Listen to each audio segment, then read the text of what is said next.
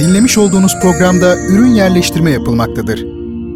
Bertan Rona ile Duyuşlar Müzik, sanat, edebiyat, dil, kültür ve hayat üzerine duymak istediğiniz her şey bu programda. Bertan Rona ile Duyuşlar her çarşamba saat 22'de Samsun'un Gerçek Radyosu'nda. Bertan Rona ile Duyuşlar başlıyor.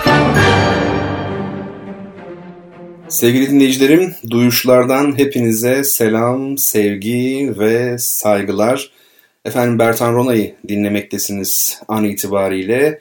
Ben de bu programı, Duyuşları sizler için hazırlıyorum ve her hafta çarşamba geceleri saat 22'de sunmaya çalışıyorum. Çarşamba geceleri 22'de Radyo Gerçek yayınında toplanıyoruz, bir araya geliyoruz ve müzik, sanat, edebiyat, felsefe gibi konular üzerinde durup zaman zaman birbirimize mütevazı hediyeler tabii kitap hediyesi bu e, alıp veriyoruz efendim ve onun dışında duyuşlar takip edenler bileceklerdir. Son haftalarda, aylarda çeşitli yardım kampanyalarına, öyle demeyelim de öğrencilerimize, üniversite öğrencilerimize yardım etmeye, yoğunlaşmaya gayret ediyor. Ee, öyle söyleyelim. Efendim bu gece de yine birlikte olacağız. Bize ayrılan süre boyunca. Ee, Twitter, Instagram hesaplarımız var bizim sosyal medyada. Facebook kullanmıyoruz. Twitter ve Instagram'da Bertan Rona ismiyle bizi bulabilirsiniz. Onun dışında yine bertanrona.gmail.com Bu kısımda adım çok geçiyor. Beni biraz rahatsız ediyor ama ne yapayım. Ee, bir de duyuşlar.gmail.com Bunlar bize elektronik posta göndermek istediğinizde e, bizlere ulaşabileceğiniz adresler. Dediğim gibi Twitter'da ve Instagram'da Bertan Rona olarak bulunuyoruz. E, bizi takip edin. Programı daha güzel e, izleyebilirsiniz, dinleyebilirsiniz. Bir de şöyleleri var işte. Aa radyo programı izleniyor mu? Mesela biz işte konsere gidip işte ay çok güzeldi falan izlemekten bahsettiğinizde şey derler. Müzik izleniyor mu? Şimdi bildiğiniz gibi izlemek fiili e, sadece gözle görmek anlamına gelmez, takip etmek anlamına da gelir. Dolayısıyla müzikal e, bir programı siz izleyebilirsiniz bu manada. Yani takip edebilirsiniz bir konseri mesela. E, laf aramızda izlemek zaten yanlış türetilmiş bir kelime. Ama problem değil. Hani öz Türkçe düşmanları var. Herkes birbirine düşman memlekette. Halbuki bir anlamaya çalışsak hiç düşman olmayacağız. Mesela izlemek evet yanlış türetilmiş bir kelime türetildiği yıllarda doğru türetilmemiş ama e, ondan evvel kullanılan hani izlemeyi eleştirenlerin sahip çıktığı seyretmek e, kelimesi de ondan hallice onu söyleyeyim. O da gerçek manada bir izlemek anlamına gelmiyorken o anlama kaymış zaman içerisinde. E, eskinin daha eskisi vardır ve kutsadığımız eskilerde de çok hata vardır onu söyleyelim. E, neyse mesele bu değil tabii şimdi. E, Twitter'da, Instagram'da dediğim gibi bizi takip ederseniz programı daha iyi izlersiniz. Orada zaman zaman bildiğiniz üzere görseller paylaşıyorum ve e, ona göre bir anlatımda bulunuyorum. Onun dışında SoundCloud'da Duyuşların bütün bölümleri var bildiğim kadarıyla. Bakmadım hiç ama SoundCloud'da bütün bölümlerin olması lazım. Bana öyle söylendi. Ee, bir de Spotify'da varmışız artık. Nasıl oluyor tam olarak bilmiyorum. Yani ben bir baktım bir bölüm falan gördüm. Ama zannediyorum arkadaşlar onu peyderpey yükleyecekler geçmiş bölümleri. Spotify tabii ki insanların anladığım kadarıyla çok daha rahat ulaşabildikleri bir müziğe ve bu tür yayınlara, podcastlere ulaşabildikleri bir platform. Ee, sevgili dinleyenlerim şimdi başlamadan evvel son haftalarda, aylarda hep olduğu gibi yine burs duyurumu yapmak istiyorum. Ee, öğrencilerimiz var. Yardımcı olmaya çalıştığımız öğrenciler bunlar. Bu arkadaşlar. Ee, onlar için ihtiyacımız var. Ee, kolay değil bu ekonomik sıkıntıda e, düzenli bir para aktarmayı başarmak. O nedenle e, yardımlarınızı istiyoruz. Şu an beni duyan, yardım edebilecek olan dostlar, yardımseverler bize ulaşsınlar. Dediğim gibi bertanrona.gmail.com ya da duyuşlar.gmail.com. Onun dışında duyuşlara ait bir Twitter hesabı var. Bertan ile duyuşlar diye. Oraya yazabilirsiniz. Bana Twitter'dan yazabilirsiniz. E, direkt mesajım açık benim. E, isteyen herkes yazabiliyor ve ben de mümkün mertebe yetişmeye çalışıyorum. Bazen bekletiyorum ama genelde de yetişiyorum. Cevapsız bırakmıyorum. E, Bir de çok değerli bir arkadaşım, o kendini biliyor, adını vermeyeyim. Bana bir kitabını, çıkmış olan, yeni çıkmış olan bir kitabını göndermişti. E, onu da bir hayli geciktirdim. Bir ay içinde okuyacağımı söyledim ama okuyamadım. Ama nelerle uğraştığımı bilse beni affedecektir eminim. O kendini biliyor. E, beni bağışlasın. E, şu an dinlediğine eminim. E, dinlemiyorsa da ben yazacağım zaten kendisine. Onu söylemiş olayım. E, bu burs meselesinde meblağ önemli değil. Az olur, çok olur. Efendim periyodik olarak olur, bir defaya mahsus olur. Elbette ki buna yardım eden kişi karar verecek. E, şu an sesimi duyan kim varsa kendisi yardım etmeyi tercih etmese bile veya yardım edemeyecek durumda olsa bile en azından duyurabilir. Ben de sosyal medyada yine bir duyuru yapacağım bu aralar. O bakımdan birbirimize ulaşalım lütfen. Hakikaten de hayırlı bir iş yapmış oluruz. E, bu arada şunu söyleyeyim, yardım eden insanlar, e, öğrenci kardeşlerimize, arkadaşlarımıza yardım eden insanların hiçbiri zengin değil. Yani ben size öyle söyleyebilirim. Tabii e, yazışıyoruz, karşılıklı görüşüyoruz. İnsanın e, yani dimağında bir şey şekilleniyor. Bir izleniminiz oluyor o kişiye dair. Şöyle bir bakıyorum yani hiçbiri böyle ciddi anlamda alım gücü olan, e, maddi zenginliği olan e, insanlar değil. Dediğim gibi içlerinde öğrenciler bile var. Hocam ben şu an rahatım, sıkıntım yok. E, öğrenci arkadaşımıza yardım olsun diye gönderenler falan var. E, üniversiteden hoca olan var, serbest meslek yapan var ama mesela şöyle biri yok. Bir iş adamı, yani iş adamı derken böyle büyük sanayici falan armatör demiyorum tabii ki ama hani daha orta çapta bir iş adamı olur. Der ki ya bir yıl iki yıl ne kadar kardeşimizin ihtiyacı ben toptan vereyim falan gibi mesela hiç öyle bir şey yok. Ee, biz hep dediğim gibi bize benzeyen insanlarız bir arada e, olarak bu işi götürmeye çalışıyoruz. Ve e, el birliğiyle de güzel işlere imza atıyoruz. Lütfen bize ulaşın bu konuda e, ve mümkün olduğu kadar da duyurun. Her şey son derece şeffaf bir şekilde gidiyor zaten. Dekontlarımız, öğrenci arkadaşlarımızın iletişim bilgileri, öğrenim belgeleri, efendim her şeyleri yani doğrudan konuşma imkanı her zaman var. O bakımdan yani bu konularda zaten sıkıntı yok. Ee, bugüne kadar hiç böyle bir talepte bulunan bile olmadı. Ha, biz yapıyoruz tabii ki mutlaka en ufak detayına kadar kayıt altına alıp e, belgeleri paylaşıyoruz ama inanın o kadar bu anlamda e, cici ve yani güzel bir aileyiz ki bu nasıl bir güven bilmiyorum. Herhalde öyle bir izlenim bırakmışım yani. Hani Bertan Rona deyince güveniyor insanlar. Bu harika bir şey gerçekten. Ee, hadi yine dediğim gibi el verelim. Ee, arkadaşlarımızın ihtiyaçlarını karşılamaya devam edelim. Gücümüz yettiğince son noktaya kadar. Sevgili dinleyicilerim şimdi bu hafta iki adet e, sizlere kitap hediye etmek istiyorum. Yani iki kitabımız var. Bu kitapları her hafta sizler için seçiyorum ben. E, inanın seçmesi bile böyle hani bazen bir saati buluyor. Yani karar veremiyorsunuz hani ne hediye etsek bu hafta diye. E, kimseye de bırakmak istemiyorum bu işi. Yani kendim seç, seçmek istiyorum kitapları. E, bu hafta size Umberto Eco ve e, Peyami Safa hediye edeceğim. Herhalde fantastik bir ikili değil mi? Yani bir tarafta Umberto Eco bir tarafta Peyami Safa. E, böyle olsun istiyorum. Yani herhangi bir düşünceye odaklanan kitaplar olmasın. Renkli olsun, çeşitliliği olsun. Hem herkese hitap eder. E, bu kanaatteyim. Umberto Eco'dan e, Instagram'da fotoğrafları var. Yükledim sizler için. Şu an bakabilirsiniz, görebilirsiniz. E, can yayınlarından çıkmış olan 5 ahlak yazısı adlı kitabı hediye edeceğiz inşallah bu gece sizlere. Bir de Peyami Safa'nın zamanında tabii çok ses getirmiş olan hemen hepinizin adını duyunca aa bu o mu falan diyeceğiniz, diyebileceğiniz Cingöz Recai serisinden Kibar Serseri'yi e, hediye etmek istiyoruz. Program içerisinde iki ayrı sorum olacak ve bu sorulara doğru cevap veren ilk dinleyicime kitabı göndereceğiz. Sevgili dostlar, nereden cevap vereceksiniz? Bertan Rona Twitter hesabından. Yani duyuşlar değil, başka hesaplar da değil. Bertan Rona bildiğiniz bana ait olan Twitter hesabından doğrudan mentionla cevap verebilirsiniz. Çok uzattım.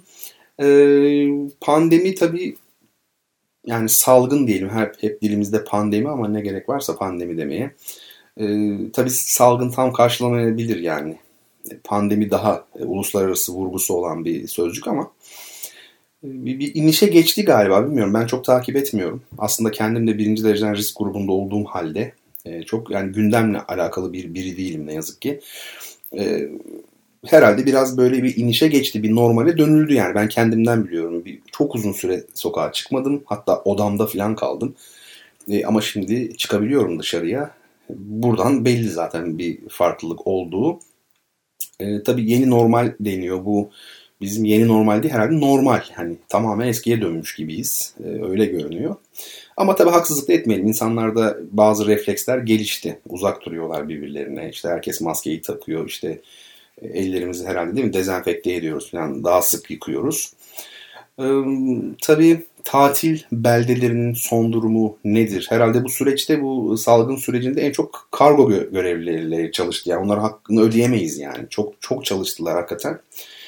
Ee, umarım bu çalışmalarının karşılığını en azından bir prim olarak almışlardır. Yoksa şirket mi kazandı sadece yani tabii o tartışılır. Zor bir iş yapıyorlar çünkü bu insanlar gerçekten. Ee, yani tatil beldeleri nasıl olacak?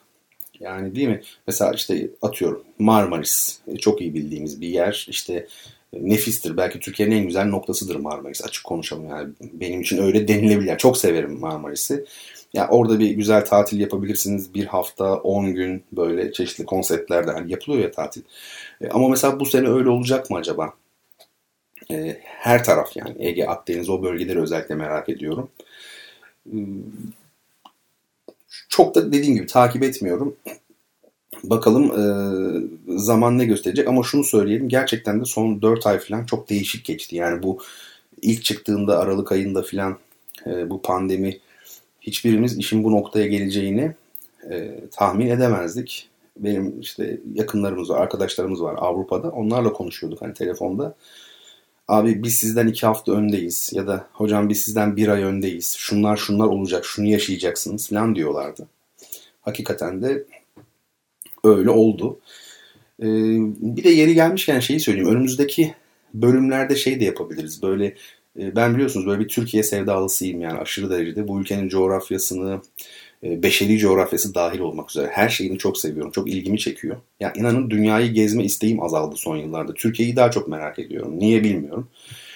Ee, hani Türkiye'nin daha evvel böyle bazı illerinden bahsetmiştik. Çektiğim fotoğrafları sizlerle paylaşmıştım ama e, diyorum ki böyle il il bir tekrar başlayalım. Çünkü her ilin gerçekten kendine göre inanılmaz özellikleri var. Yaşadığınız zaman veya detaylıca gezdiğiniz zaman fark edebiliyorsunuz, anlayabiliyorsunuz. Kesinlikle haritada göründüğü gibi değil yani. Şişede durduğu gibi durmaz diyorlar ya. E, aynen öyle. Ya bakıyorsunuz mesela haritaya. İşte Giresun bir küçük bir şehir. Haritada nasıl görünüyor? İşte Doğu Karadeniz'de. Ama o haritayı siz büyüttükçe ya orada mesela şeyler var dereler var. Mesela Gelevera Deresi diye bir meşhur türkü mü şarkı mı var ya meşhur. Mesela o burada Giresun'da. Şimdi e, daha yakından tanıdığınızda yani ölçeği büyütüp açtığınızda eşsiz e, zevkleri mesela Ma- Malatya'da Fethiye e, denilen bir bölgede işte aynı Amerika'daki Büyük Kanyon gibi çok enteresan uçurumlu böyle yüzey şekillerinin olduğu bir park var mesela ya da Sivas'ın Gürün ilçesinde e, çok e, renkleri çok değişik olan ünlü bir göl var, şelale var. Ama bunları haritada göremezsiniz. Haritaya baktığınızda Sivas'ı tek parça böyle bir kütle olarak görürsünüz. Fiziksel haritaya baksanız bile. O bakımdan hani böyle il il üzerinde de konuşabiliriz diye düşünüyorum. İnsanlar tabii böyle işte 18 yaşından itibaren belli bir olgunluğa gelene kadar dünyayı çok merak ediyorlar. Tabii dünyaya açılalım, dünya çok önemli, tanımamız lazım. Ben e, geçmiş zaman olur ki diye bir program yapıyordum. Şimdi tekrar e, başlıyorum ona. E, o program hani biz iki yıla yakın ara verdik. O programı yapmamın tek amacı o program hiçbir derinliği olan bir program değil. Yani tarihte yaşanmış ilginç böyle olaylar, işte efendim bazen coğrafya üzerine hani böyle Atlas Okyanusu efendime söyleyeyim bölgeler. Bunları anlatıyorum. Neden anlatıyorum? Çünkü e, küçük çocukların 6-7 yaşından itibaren böyle şeyleri merak ederek yani kozmopolit bir şekilde dışa dönük yetişmesini. Çünkü bizim ülkemizde merak ne yazık ki törpüleniyor, eksik. Meraklı olsunlar e, istiyorum. Ama dediğim gibi yani insanlar belli bir yaşta dünya üzerine e, çok şey düşünüyorlar. Haklı olarak gezmek, öğrenmek falan vesaire. Ama ben de bu son yıllarda Türkiye'ye dönük bir istek halini aldı. Her zaman hani bahsediyorum zaman zaman bu yani coğrafya merakım küçüklükten beri vardı. Çok fazla vardı hem de. Şu an hep Türkiye'yi merak ediyorum. Ha, dünyadan kesinlikle Avrupa'yı değil.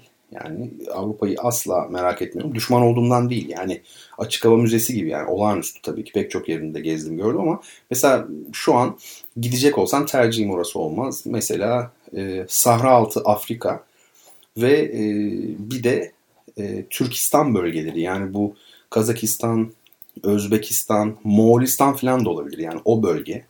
Bunlar bir de tabii işte Bolivya falan gibi Antlar bölgesi, Ant dağların civarı vesaire vesaire. Şimdi daha fazla uzatmayayım. Ee, bunu herhalde artık normale döneceğiz yavaş yavaş. Zaten bununla yaşamayı da öğrenmek zorundayız. O şekilde gitmez yani. İnsan öyle bir varlık değil. Yani siz bakmayın. Yalnızlığa çok övgüler düzülüyor olabilir. Edebiyatta, sinemada falan ama e, bu biraz küçük burjuva e, bir şey. Duyarlılık aslında. insanın kendine yabancılaşmasıyla ilgili. Yoksa insanın tanımında sosyallik var. Şöyle küçük çocuklara bakın kendi yaşıtlarını buldukları zaman nasıl mutlu oluyorlar. Hoplayıp zıplıyorlar, böyle koşuyorlar falan. Yani yalnızlık e, hiç kimseye göre değil. İster yaşlılıkta olsun, ister çocuklukta olsun. Çok fark ediyor gerçekten. Efendim geçen hafta program yapamadık. Ben Deniz'in bir e, sağlık problemi nedeniyle. Yani program yapabilecek durumda değildim hakikaten. E, ama önceki hafta demiştim ki Ruşen Güneş'i kaybettik. Değerli viyolacımız Ruşen Güneş'i e, Londra'da kaybettik. E, onunla ilgili konuşalım demiştim. Şimdi bu sözümü e, yerine getirmek istiyorum. Ruşen Güneş çok prestijli, e, çok önemli bir müzisyen.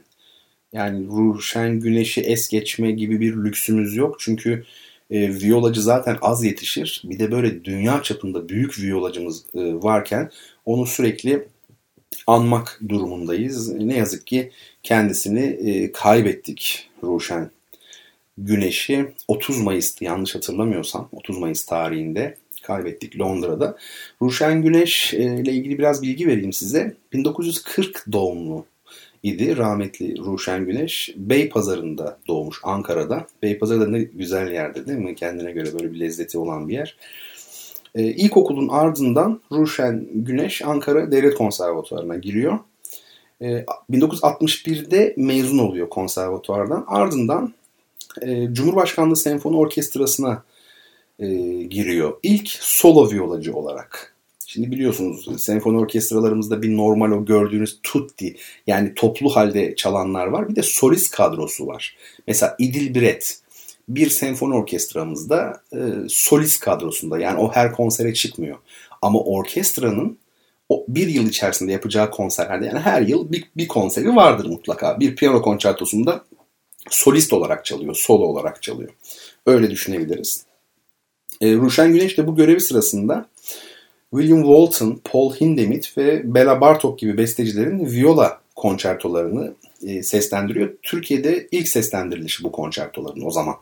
Şimdi viola ile de ilgili çok çok az teknik olmamak kaydıyla konuşmak lazım. Viola solist bir çalgı değildir pek sevgili dostlar. Yani keman çok melodist bir çalgıdır. Yani ne demek istiyorum? Böyle hani tunturaklı ifadeler olmasın melodist derken hani keman deyince aklımıza hep böyle tatlı melodiler gelir. Tem, kemanın yapısı buna müsaittir. Keman çok kıvrak melodileri çalabilir. Yani keman hep solo söyler. Şarkıyı hep keman söyler. Viola ise yine keman gibi tutulan bir çalgı. Çoğu insan için keman. Hani bu nedir deseniz keman der herkes. E, ama aslında kemandan biraz daha büyük ve fiziksel özellikleri nedeniyle pek e, solo bir çalgı değil aslında. Daha çok eşlik eden bir çalgı. Ancak 20. yüzyıl bestecileri, 20. yüzyıl sanatçıları her şeye e, farklı ve ters açılardan bakmayı sevdikleri için ya bir dakika bu çalgı yüzlerce yıl ihmal edilmiş. Yani daha doğrusu solistik özelliği pek olmadığı için bu çalgıya konçerto bestelenmemiş. Mesela viola konçertosu pek yok. Demişler ki biz yazalım. Mesela William Walton az önce söyledim İngiliz besteci ya da Paul Hindemith Alman besteci ya da Bela Bartok ki çok büyük bir isimdir Macar besteci e, bu insanların var bu tür eserleri ve bunların Türkiye'de ilk seslendirilişlerini de rahmetli Ruşen Güneş yapıyor. 1963'te biz Ruşen Güneş'i bir burs temin ederek İngiltere'ye giderken görüyoruz. Yani İngiltere'ye gidiyor. Fakat ertesi yıl e, geri dönüyor Türkiye'ye. Ancak askerliğini yaptıktan sonra 71'de demek ki Ruşen Bey o zaman 31 yaşındaymış. İngiltere'ye temelli gidiyor. Yani yerleşmek üzere gidiyor. E, İngiliz Oda Orkestrası'nda 4 yıl solo viola e, sanatçılığı görevini üstleniyor. Bu şeyi de çok sevmiyorum. Bu çok yaygın. Viola sanatçısı, flüt sanatçısı. Ya ben böyle bir şey hiç duymadım. Hiçbir dilde böyle bir şey yok. Bir tek bizde var yani. Flüt sanatçısı. Ya sanatçı e, nasıl anlatayım? Bunu sosyal medyada da paylaştım geçen gün. Sanat aslında görsel sanatları ifade eder. Yani o yüzden flüt sanatçısı çok tuhaf bir adlandırma veya piyano sanatçısı falan. Yani sanatçı deyince ressam, mimar, heykeltıraş, grafik tasarımcısı belki bunlardır yani şey ne derler adına e, sanatçı, artist. Şimdi siz İngilizce'de müzisyenlere artist diyemezsiniz, musician dersiniz. Hele hele edebiyatçılara falan Türkiye'de öyle. Hani Yaşar Kemal'e mesela veya işte Yahya Kemal Beyatlı'ya sanatçı. Ya edebiyatçı onlar. Yani tamam sanat şemsiye bir kavram olarak hepsini kucaklar. Amenna. Fakat bana kullanımı biraz tuhaf geliyor yani hakikaten. E, burada da mesela işte viola sanatçılığı görevini falan. Tamam tabii ki sanatçı bir şey demiyoruz. Müzisyen zaten de violacılık desek belki daha iyi. Neyse. Ee, 79 yani bu İngiliz Oda Orkestrası'nda 4 yıl solo çaldıktan sonra 79-87 yılları arasında Londra Filarmoni Orkestrası'nda e, sürdürüyor e, icracılık görevini, violacılık görevini. Şimdi bu tabii Londra Filarmoni ne demek biliyor musunuz? Yani çok büyük e, bir orkestra, prestijli bir orkestra. Yani dünyanın en itibarlı, en seçkin orkestralarından biri. E tabi Londra Filarmoni'de bir Türk violacının bulunması yıllarca iftihar edilen bir şey oldu yani onu söyleyelim. E, bir de Ruşen Güneş e, bu konuda solistlerimizin e, Türk icracıların hakkını yemeyelim. Yani ben hepsini buradan kutlamak istiyorum. Nerede yaşarlarsa yaşasınlar. Amerika'da da yaşasalar, İngiltere'de de yaşasalar e, Türk bestecilerinin eserlerine sahip çıktılar. Çünkü Türkiye'de sahip çıkılmadı. Yani kabul edelim. Hiçbir şekilde çıkılmadı. İcracılar sahip çıktılar ve gururla çaldılar. Mesela e, Ruşen Güneş sadece Bartok'un, e, Hindemith'in, William Walton'ın konçertolarını çalmadı. Necil Kazım Akses'in konçertosunu da çaldı. Ahmet Adnan Saygun'un konçertosunu da çaldı. Cengiz Tanç'ın konçertosunu da çaldı. Yalçın Turan'ın konçertosunu da çaldı. Yani yurt dışında da çaldılar üstelik ve hem bizim bestecilerimizi tanıttılar. Bu anlamda hani hakikaten vefakar yani insanlar. Çünkü onlar da olmasalar bizim bestecilerin hali duman. Yani son yıllarda değişiyor bu tablo ama hani bir 30 yıl, 40 yıl, 50 yıl, 60 yıl önce böyle değildi gerçekten. E, Ahmet Adnan Saygun'un çok e, meşhur bir viola konçertosu var. Saygun bizim belki de en büyük bestecimiz bilmiyorum. Yani çünkü hakikaten büyük bir besteci. Ben her ne kadar Erkin'i, Ulvi Cemal Erkin'i ve Cemal Ertre'yi sevsem de e, Ahmet Adnan Saygun'un viola konçertosunu Londra Filarmoni ile CD'sini yapıyor Ruşen Güneş. Bu çok çok önemli. Ee, onu söyleyeyim. Genç bestecilerin, Türk bestecilerin eserlerini de e, seslendiriyor hakikaten. Şimdi 15 yıl boyunca Londra Yaylı Dörtlüsü'nde e, Idilbret, efendime söyleyeyim, e, Cesar Frank piyano beşlisi, Mahler piyano dörtlüsü, efendim gitarcı John Williams bilen bilir bu besteci film müziği besteleyen değil. Bu John Williams gitarcı yani şu an herhalde yani 20. yüzyılın en büyük gitarcılarından biridir. Ve bir de Boccherini beşlisinin e, kayıtlarında yer alıyor. Yani prestijli toplulukların CD kayıtlarında da plak kayıtlarında da çalıyor misafir olarak onu söyleyelim. Ee, pek çok da albüm var yani işte plak, CD falan onları artık şey yapmaya gerek yok. Ee, saymaya gerek yok ve son olarak da Ruşen Güneş'in İzmir Yaşar Üniversitesi'nde e, profesör e, kadrosuyla bir öğretim elemanı olarak görev aldığını biliyoruz. 2008 2016 yılları arasında ve 1998'de de Ruşen Güneş e, Kültür Bakanlığı'nca verilen devlet sanatçısı unvanını almış bir önemli müzikçimizdir, violacımızdır. Onu dediğim gibi yaklaşık işte bir 20 gün önce kaybettik. 25 gün önce kaybettik. Mekanı cennet olsun. Gerçekten çok sesli müziğimize hem bize hem de dünyaya büyük katkıları e, olmuş olan çok değerli bir e, isimdi. E, Allah taksiratını affetsin dediğimiz gibi rahmet eylesin. Onu hatırlayacağız her zaman Ruşen Güneş'i. Ben aslında hani belli bir yaşın üstündeki Türk icracılarının neredeyse tamamını tabii dinleme şansım oldu. Bu tamamının içinde de belki %90'lık bir kesimiyle sohbetler etme, müzik üzerine konuşma, bazılarına çalma. Hani ben mesela kendi eserlerimi belki çalmışımdır. Ee, böyle şeylerim oldu, imkanlarım oldu. Kimini işte arabayla bir yere götürme falan çocukluktan itibaren hep oldu ama Ruşen Güneş'i hiç tanımadım. Ne dinledim? Yani yanlış hatırlamıyorsam, yani unutmadıysam ki Ruşen Güneş gibi birini herhalde unutmazdım. Hiç hatırlamıyorum. E, o bakımdan hani bir e, şanssız olduğumu söyleyebilirim. Şimdi bir müzik arası verelim. Genç bir bestecimiz var. Bizim genç kuşaktan daha doğrusu Semih Korucu. Onun Empati numara bir yani Empati bir adlı bir eseri var. Anladığım kadarıyla bu Empati herhalde dizi halinde. Bu da birincisi. E, burada piyano eşliğinde çalıyor Ruşen Güneş e, violayı. Şöyle bir dinleyin. Bakın o kadar özel ve böyle soft ama çok güzel ince duyuşları olan bir müzik ki hakikaten beğeneceğinizi, ilgiyle dinleyeceğinizi düşünüyorum. Siz dinledikten sonra tekrar buluşacağız. Çok değerli dostlar. Bu arada şunu da söyleyeyim tabii. Ee, biz yani Ruşen Güneş'in rahmetli Ruşen Güneş'in fotoğraflarını da Instagram'a koydum. En sevdiğim fotoğraflarını. Oradan da kendisini görebilirsiniz.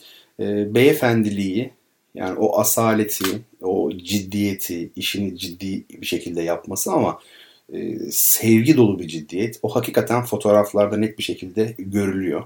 Hani e, sureti siretinde derler ya, sireti suretinde pardon. E, öyle bir isim hakikaten yeri kolay kolay doldurulamaz. Şimdi e, Semih Korucu'nun Empati 1 adlı eserini e, Ruşen Güneş'in yorumuyla dinleyelim. Ardından kaldığımız yerden devam edelim sevgili dostlar. Müzik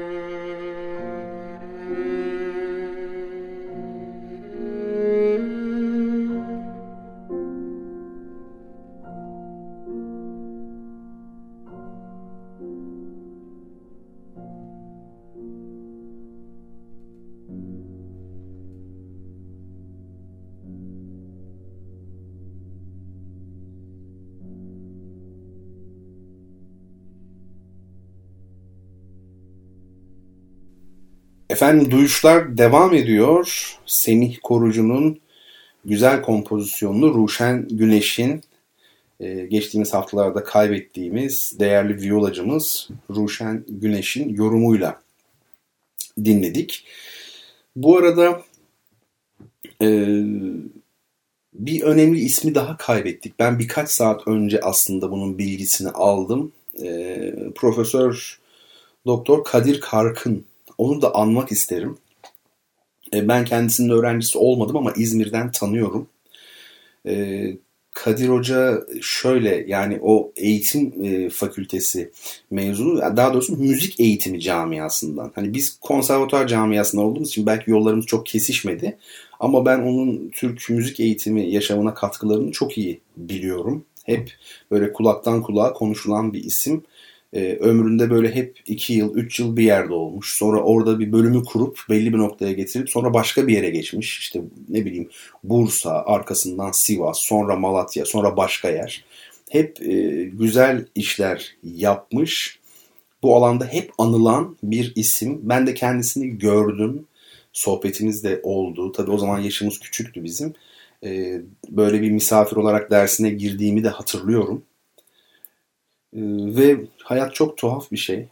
yani belki işte bir 20 yıldır, 22 yıldır hiç e, görmüşlüğüm yok. Yani bizim müzik camiası küçük zaman zaman belki adını duymuşumdur. Yani birilerinden bir ismi geçmiştir. Ve bir gün evde oturuyorsunuz böyle. Şu maillere bir bakayım ben telefondan diyorsunuz. Bir bakıyorsunuz işte konservatuvardan şey gelmiş. Mesaj gelmiş. Mail gelmiş. E, Kadir Hoca'yı kaybettik diye. Yani üzücü tabii.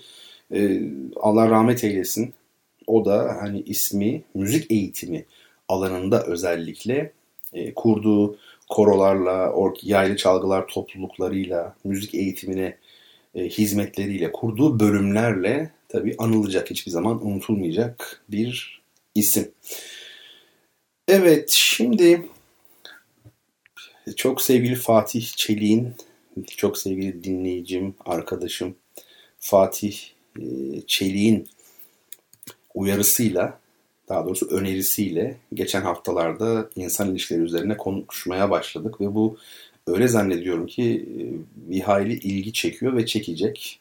Evet, e, duyuşlar hani iyi hoş ama biraz kuru teorik bir program olarak kaldı herhalde. Çünkü hep sanat, hep felsefe, edebiyat, biraz hayatla da iç içe olmak gerekiyor gerçekten. E, bu gece böyle oradan buradan insan ilişkileriyle ilgili kısa kısa birazcık konuşayım.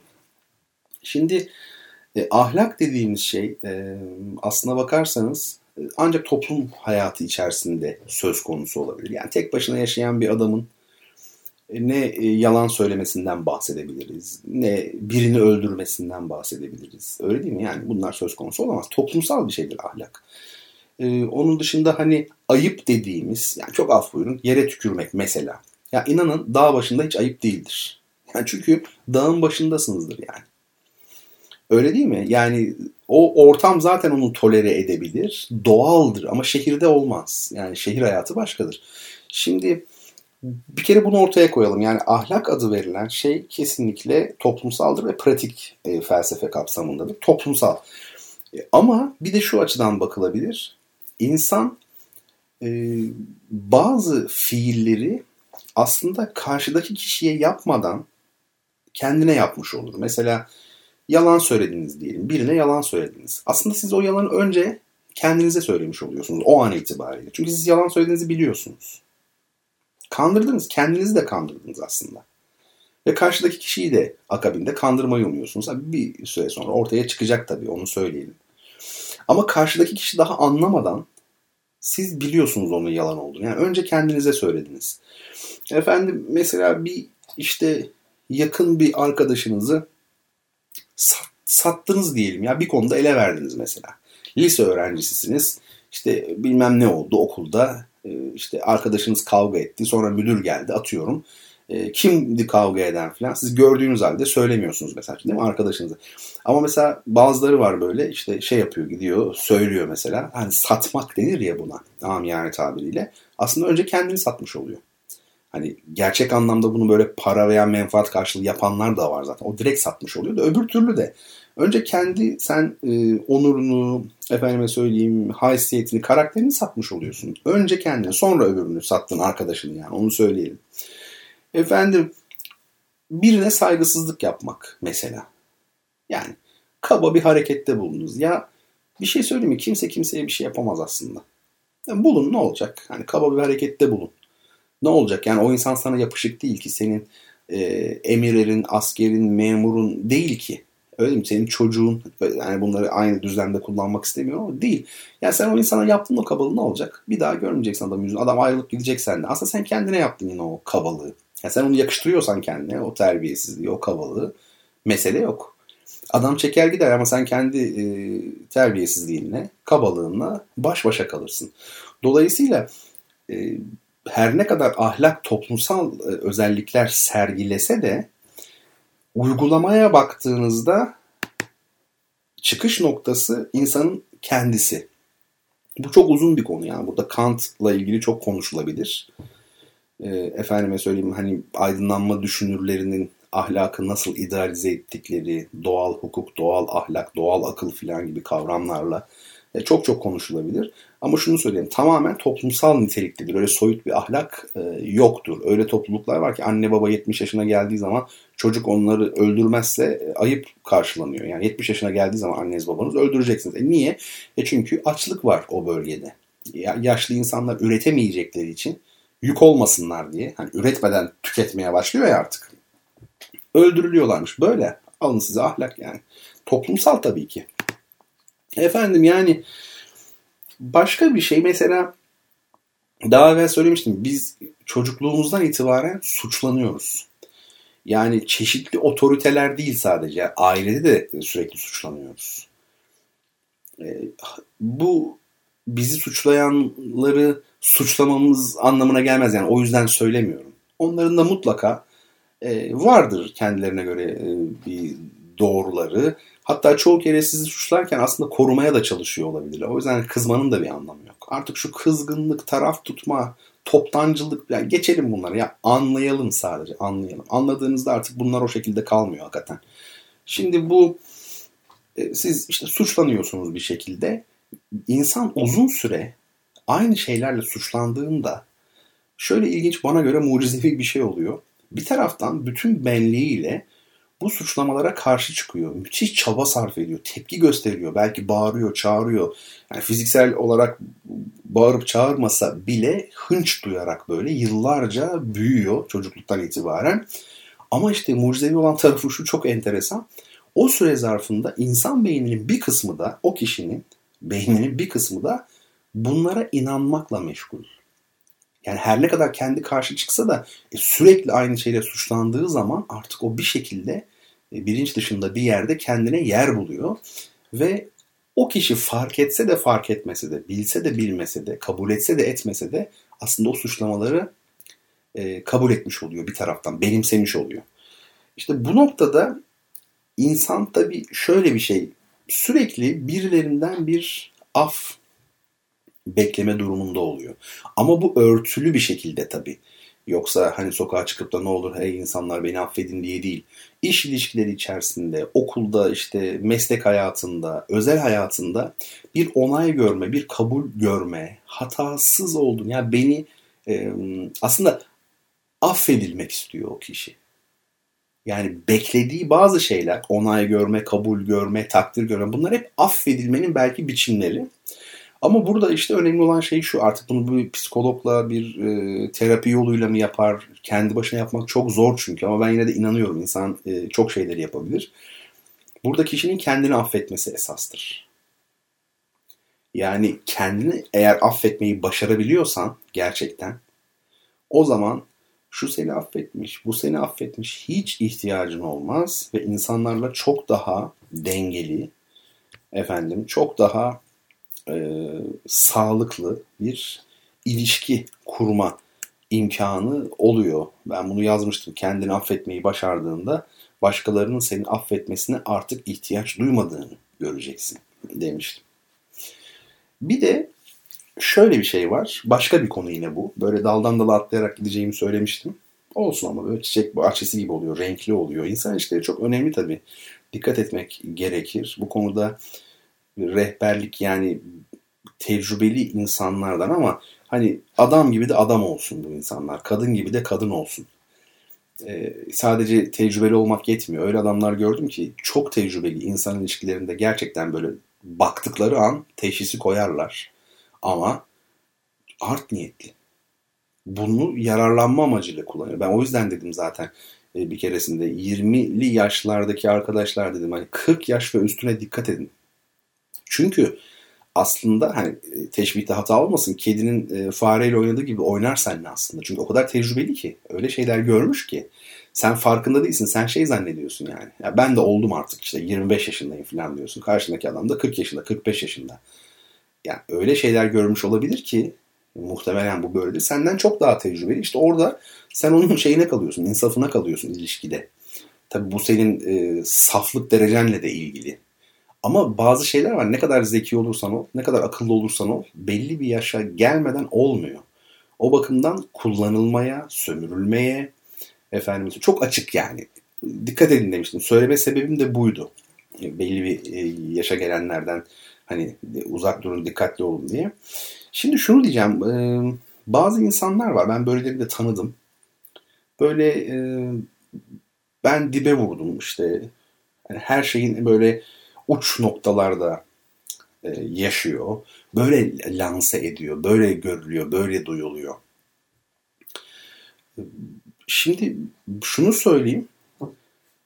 Bir insan böyle söylüyorsa yani ben dibe vurdum, ben şunu gördüm, ben bunu gördüm diyorsa emin olun bunları yaşamamıştır. Çünkü gerçekten o dibe vurmayı yaşayanlar bunu e, anlatmazlar, anlatamazlar kolay kolay. Hatırlamayı bile istemez ki adam. Neyini anlatsın yani? O hakikaten o insanı kendisini kendi sınırlarında keşfetmesi. Ya uçlar zordur, sınırlar zordur ama dikkat edin biliyorsunuz yani sınır aynı zamanda tanım demektir. Yani var ya definition hep söylüyoruz ya da determination. E, ikisi de sınır demektir. Definis, finis, final yani sonu olmayan. Şimdi sınır olmayan daha doğrusu. Mekanda sınır, zamanda son demek lazım. Sonsuz, sınırsız. Farklı şeyler. Bu yani sınırlarda yaşayanlar var ya işte ne bileyim yok e, tinerciler, efendime söyleyeyim hayat kadınları hani e, bu tür insanlar sınır sınır durumları yaşamış hayatta veya işte psikiyatrik rahatsızlığı olup çok çok böyle gerçekten sıkıntılı süreçlerden geçmiş insanlar. Ya ne bileyim hani işte büyük bir savaşta, İkinci Dünya Savaşı gibi böyle büyük bir savaşta hani oluyor ya bir yerde iki yıl saklanmış falan. işte orada çekirge yemiş. Atıyorum yani. Ya bunlar hakikaten travmatik şeyler. İşte bunlar sınır durumlar insanın kendisini gerçekten tanıdığına. O yüzden o tür böyle dibe vuran insanlara saygı duymak gerekir. Çünkü kendilerini ve hayatı muhtemelen bizden daha iyi tanıyorlardır. Hani bazen görüyorum böyle hani bir sanki bu insanlara bir küçümseme hani bunu yapan kişi de böyle küçümseyen kişi de çok yüksek perdeden sanki çok ıı, hani deneyimli arif falan biriymiş gibi ya o kişi o pozisyonda olabilir senin karşında ama o çok daha tecrübelidir hayat. Belki de o senin e, o an için dökümünü yapıyordur kendi içinden. Senin ne olduğunu e, anlıyordur, görüyordur. O bakımdan o tür insanların emin olun kendilerini ve hayatı çok iyi e, tanıdıklarına emin olabilirsiniz. E, ya tuhaf ya insan ilişkileri. hakikaten ilginç zevkli bir alan yani. Değil mi? Psikolog var mı beni dinleyenler arasında şu an? Belki de psikolog varsa ne saçmalıyor bu ya filan bu adam diyebilir. Bilmiyorum ben sadece kendi gördüklerimi anlatıyorum yani. Bir de bir şey daha söyleyeyim bu konuyla ilgili olarak da daha fazla uzatmayayım. Hani haftaya devam ederiz. Bu insan ilişkileri üzerine yine konuşacağız hep inşallah. Şimdi biz tabii bir sosyal çevrede yaşıyoruz. Ama bu çevre tabii halka halka. Yani aile, çekirdek aile artık bu iş adı üzerinde çekirdek deniyor ya o halkaların belki en içte olanı. E, bir, bir dış katmanı var işte arkadaşlar, akrabalar, işte yakınlar falan filan. Böyle dışa doğru gidiyor. Şimdi insan tabii bu etkileşim içerisinde her şeyden hoşnut olamıyor. Yani Şimdi kim çıkıp diyebilir ki ben annemle, babamla, kardeşimle, işte yeğenimle, kuzenimle, hocamla, işte arkadaşlarımla hayat boyu bütün ilişkilerimden çok memnun kaldım. Hiç beni rahatsız eden bir şey olmadı. Mümkün mü böyle bir şey? Tabii ki değil. Ee, ancak şunu sormamız lazım. Biz yaşadığımız rahatsızlıklara ne oranda tepki veriyoruz acaba? Yani ne oranda verdik bugüne kadar? Tepki derken yani karşıdaki insanın bizi rahatsız eden insanın gırtlağına sarılalım demiyorum. O tür bir tepki değil tabii ki. Ne olabilir? tepki de demek belki doğru değil. İletişim kurmak. Herhangi bir rahatsızlığı ifade etmek, dile getirmek. Kibar bir şekilde, hanımefendi bir şekilde, beyefendi bir şekilde bunu dile getirmek. Ee, bunu pek yapabildiğimizi zannetmiyorum. Biz millet olarak, toplum olarak bu konuda çok iyi değiliz, yapamıyoruz. Çok duygusalız çünkü. E, her şey bizde duygu düzeyinde ne yazık ki. Yani bir e, akılla karşılıklı oturalım, yani konuşalım yok. E, insanların en doğal, en bireysel haklarını dile getirmeleri büyük sanki hakaret kabul ediliyor. Ya ben bundan rahatsız oluyorum kardeşim mesela diyemiyorsunuz. Yani o böyle ilişki kopuyor, soğuyor herkese hakaret gibi. Eleştiri zaten hakaret kabul ediliyor. Eleştiriyi bırakın adam kendisi duyduğu rahatsızlığı anlatmak istiyor size. Diyor ki ya ben bundan rahatsızım bunu yapma filan. Onu bile kabul edecek olgunlukta değiliz. Ne yazık ki hala çok duygusalız. Ee, tabii bu rahatsızlığı, duyduğumuz rahatsızlığı biz kabalık olmasın da bizde de hata. Çünkü kabalık olacağını zannediyoruz. O hakaret gibi algılıyor. Biz de işte biz de öyle algılıyoruz. Yani hakaret olur. Aman kabalık olur mu bunu söylesen? Söyleyemiyoruz bir türlü e, kabalık olmasın diye ne yapıyoruz? Yutuyoruz. Belli etmiyoruz o konudaki rahatsızlığımızı. Ve e, iyi nane yiyoruz. yani öyle söyleyeyim. Çok yanlış yapıyoruz. Neden? Bir kere karşıdaki imk- insanın elinden bir imkanı almış oluyoruz bu hatayı yapınca. Ne imkan? O da şu. Karşıdaki insan sizi gözleyerek, sizinle konuşarak belki kendi hatasından dönecek. Hata da demeyelim ya. Adam hata yapmıyordur ama normal bir şey yapıyordur. Sen rahatsız oluyorsundur bundan. Adam belki ondan dönecek. Yani e, sen söylemedin ki hiç. Sen tepkini dile getirmedin ki. Düşünceni, rahatsızlığını dile getirmedin ki. Adama bu şansı vermiyorsun yani.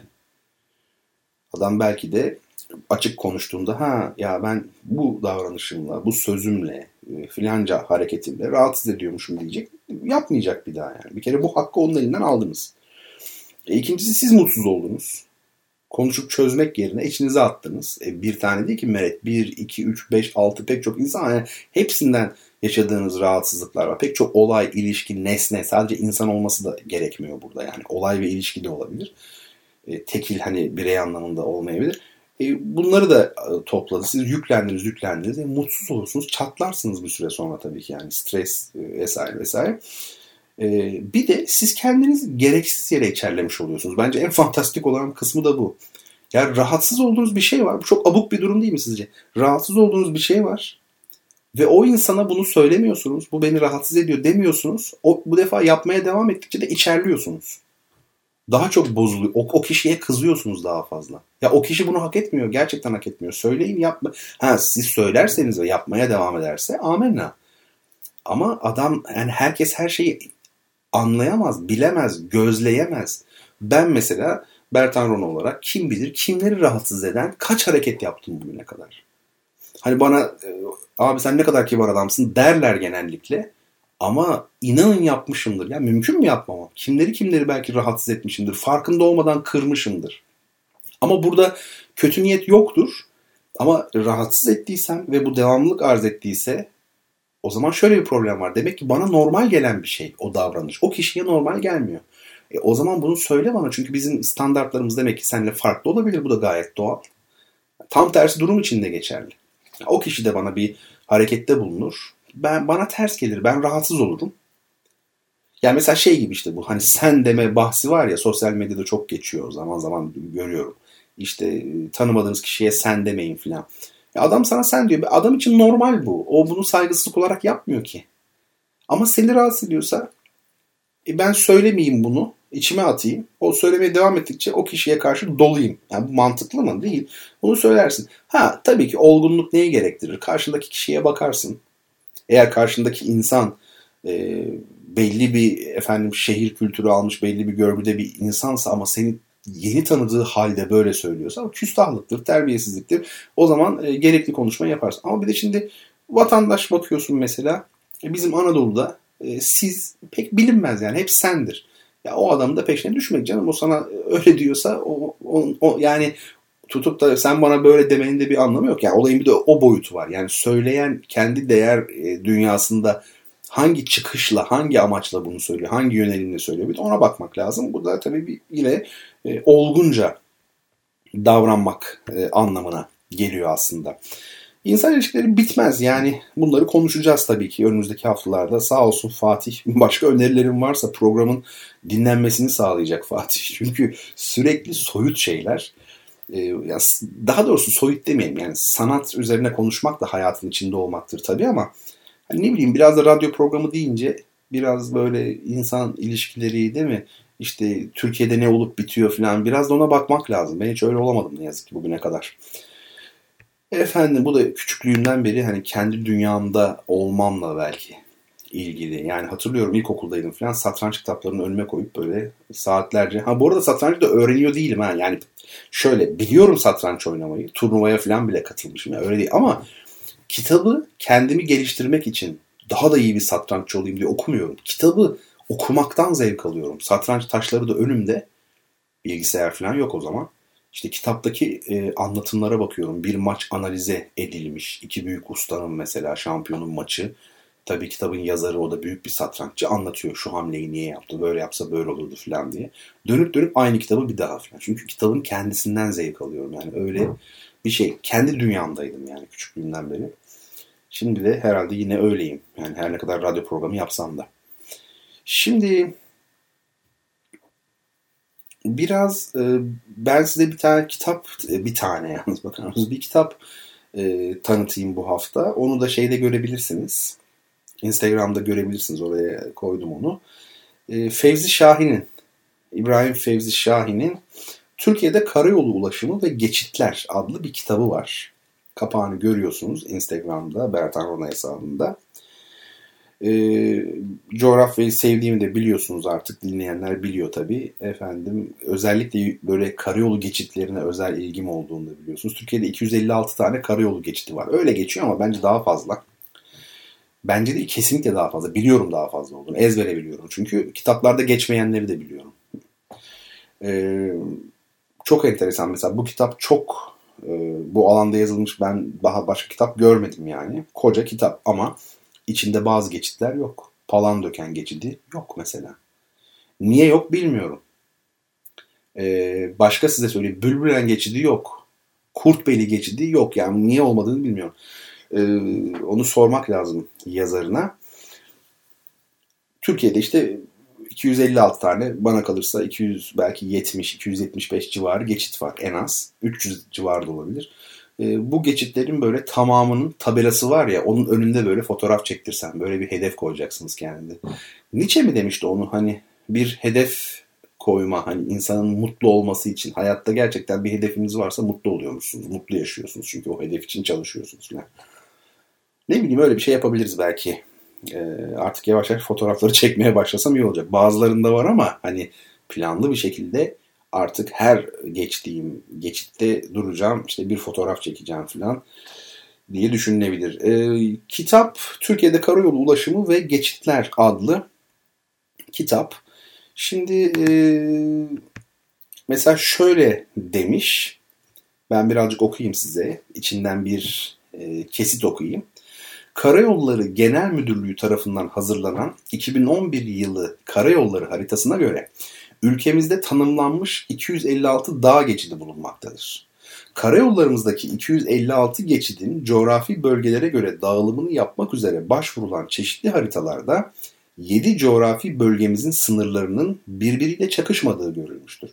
Ancak böyle bir bölgesel dağılım haritasını yaparken esas alınacak olan Türkiye Coğrafi Bölgeler Haritası 1941 Türk Coğrafya Kongresi kararlarından sonra birkaç kez düzeltilmiş ve bu nedenle sınırlar az da olsa değişmiştir. Nitekim Harita Genel Komutanlığı'nın 1993 ve 1997 tarihli atlaslarında bile söz konusu sınırların birbiriyle uyuşmadığı görülmektedir. Bu yüzden de hazırlanan taslak haritalarda, hazırlanan taslak haritalarda özellikle bölge sınırlarına rastlayan geçitlerin sayısının kullanılan haritaya bağlı olarak küçümsenemeyecek derecede değiştiği belirlenmiştir. Ee, bu güçlüklere rağmen yine de geçitlerin bölgelere dağılımı yapılmaya çalışılmış ve haritaları çizilmiştir. Tabii ki bu dağılımın kesin doğru olduğunu iddia etmek mümkün değildir. Kaldı ki söz konusu geçitlerin önemli bir kısmı zaten bölge sınırlarının geçtiği alanlarda bulunmaktadır. Şimdi şuradan size istatistik okuyacağım sadece. Yani uzatmayacağım burayı. Şimdi bakalım bu geçitlerimiz 256 geçit kabul edilmiş. Tamam öyle diyelim biz de. Bu 256 geçidin e, bölgelere göre dağılımı. Marmara bölgesinde sadece iki tane geçit var ki bana kalırsa bunlar aslında gerçek manada geçit değil, yükselti ama geçit olarak geçiyor kitapta. Yazar da bunu söylüyor zaten. Bütün bizim geçitlerimizin %0,8 yani %1'i bile değil Marmara bölgesinde. Sadece iki tane var. Ortalama yükselti 538 metre. E, Ege bölgesinde 17 tane geçidimiz varmış. E, toplam geçitlerimizin %6,6'sı Ege'deymiş ve ortalama yükselti dikkat edin 1059 metre. İnanılır gibi değil ya 1059 Ege bu yani. Akdeniz bölgesinde 51 geçidimiz varmış. Toplam geçitlerin %19,9'u Akdeniz'deymiş ve ortalama yükselti 1332 metreymiş. Güneydoğu Anadolu bölgesinde 7 geçidimiz varmış. Tabi orası da düz olduğu için az sayıda var. %2,7'ye ee, tekabül ediyormuş ve 965 metreymiş ortalaması. Doğu Anadolu bölgesi 67 e, geçide sahipmiş.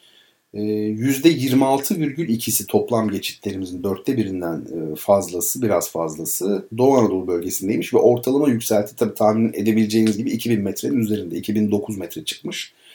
Karadeniz bölgesi 73 geçide sahip. Yani Doğu Anadolu bölgesinden daha fazla geçide sahip. %28,5'i geçitlerimizin Karadeniz bölgesindeymiş ve ortalama yükselti 1489 ve İç Anadolu bölgesi 39 geçide sahipmiş. %15,2'si geçitlerimizin İç Anadolu bölgesindeymiş. Ortalama yükselti de 1494'müş. Toplamda 256 geçit ve ortalama yükseklik 1544. Bu çok ciddi bir yükseklik. Yani 1544 metre ortalama yükseklik.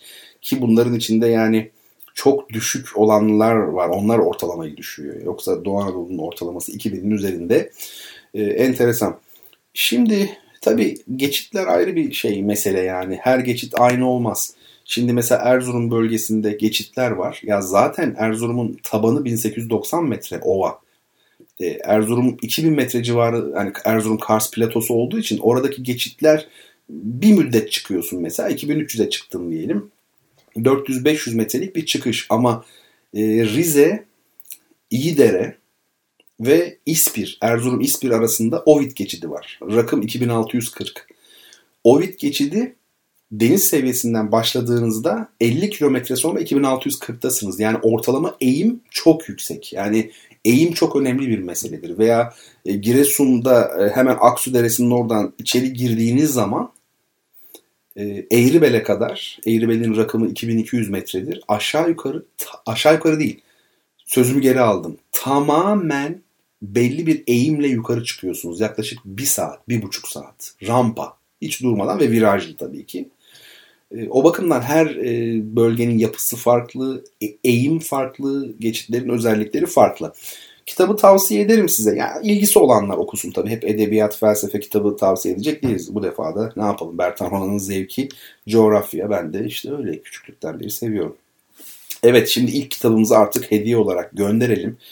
Beş Ahlak Yazısı can yayınlarından çıkmış Umberto Eco'nun kitabı.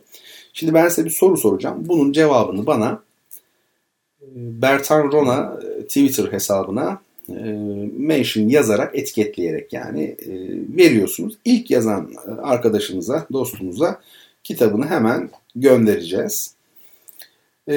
Sevgili dinleyicilerim şimdi bana adı Kızılderili dillerinden gelen bir Amerika Birleşik Devletleri eyaleti yazın.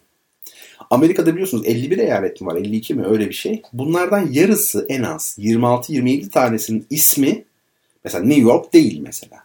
Ama pek çok eyaletin ismi Kızılderili dillerinden geliyor. Bir tanesi bak o 26 taneden birini e, yazmanız yeterli. Biz de güzel bir müzik dinleyelim. E, değerli bestecimiz, müzik eğitimcimiz Ertuğrul Bayraktar'ın gitar için yaptığı bir düzenleme. Süpürgesi Yonca'dan türküsünü gitar için düzenlemiş. Yorumlayan Ahmet Kanneci.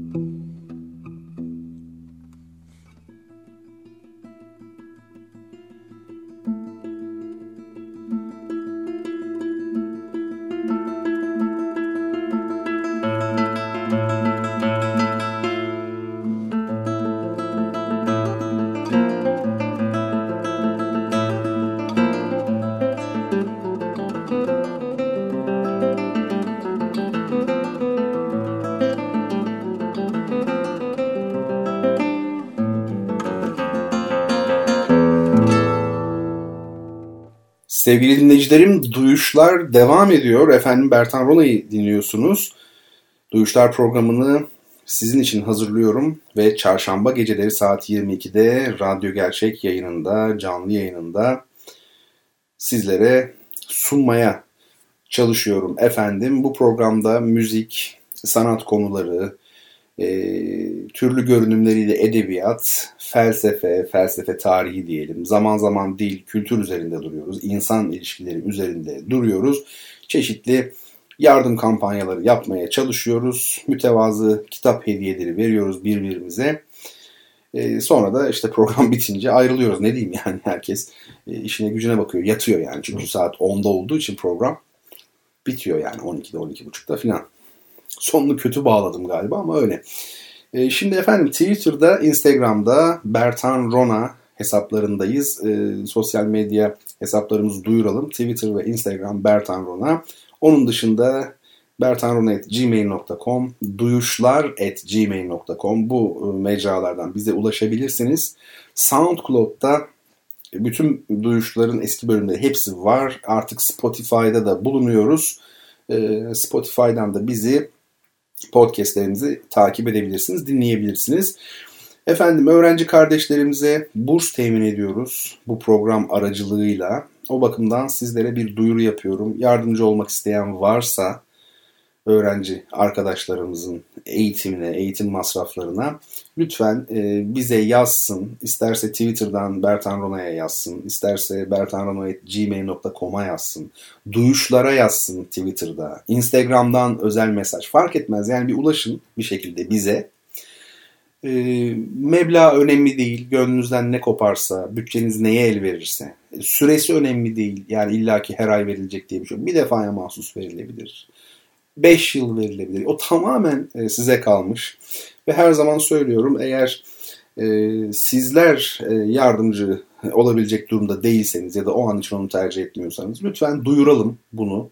Eşimize, dostumuza, arkadaşlarımıza. Biz o an veremeyiz ama bir başkasına söyleriz. O bir başkasına söyler. Bir öğrencinin hayatı değişir. Bazen bu kadar ince oluyor. Pamuk ipliğine bağlı oluyor yani. Hakikaten rastlantılara da bağlı olabiliyor. Çok çok iyi olur. Ben şu ana kadar yardım e, yapan e, arkadaşlara, dostlara, yardımseverlere çok teşekkür ediyorum. Çoğu insan bize dönüş yapıyor gerçekten. Kimi bilgi alıyor, bir ay sonra, iki ay sonra yardımda bulunuyor. Kimi bilgi alıyor, daha sonra bir daha duymuyoruz ama en azından ilgisi olduğunu anlıyoruz onun da. O bakımdan hepsine çok çok teşekkür ediyorum. Ödemelerimizi de ay e, başında yapıyoruz her zaman e, öğrenci arkadaşlarımıza yani birinde oluyor. Bu da bilginiz dahilinde bulunsun. Yardımlarınızı esirgemeyin çok iyi olur. Şimdi e, biz felsefe sohbetleri yapıyorduk. Geçen programda yani iki hafta önceki programda hiç beğenmemiştim halimi yani. Normalde iyi anlatırım aslında iyi giderim de neden sonunda hiç beğenmedim yani rezalet. Ne anlattığımı ben de anlamadım bazen oluyor yani.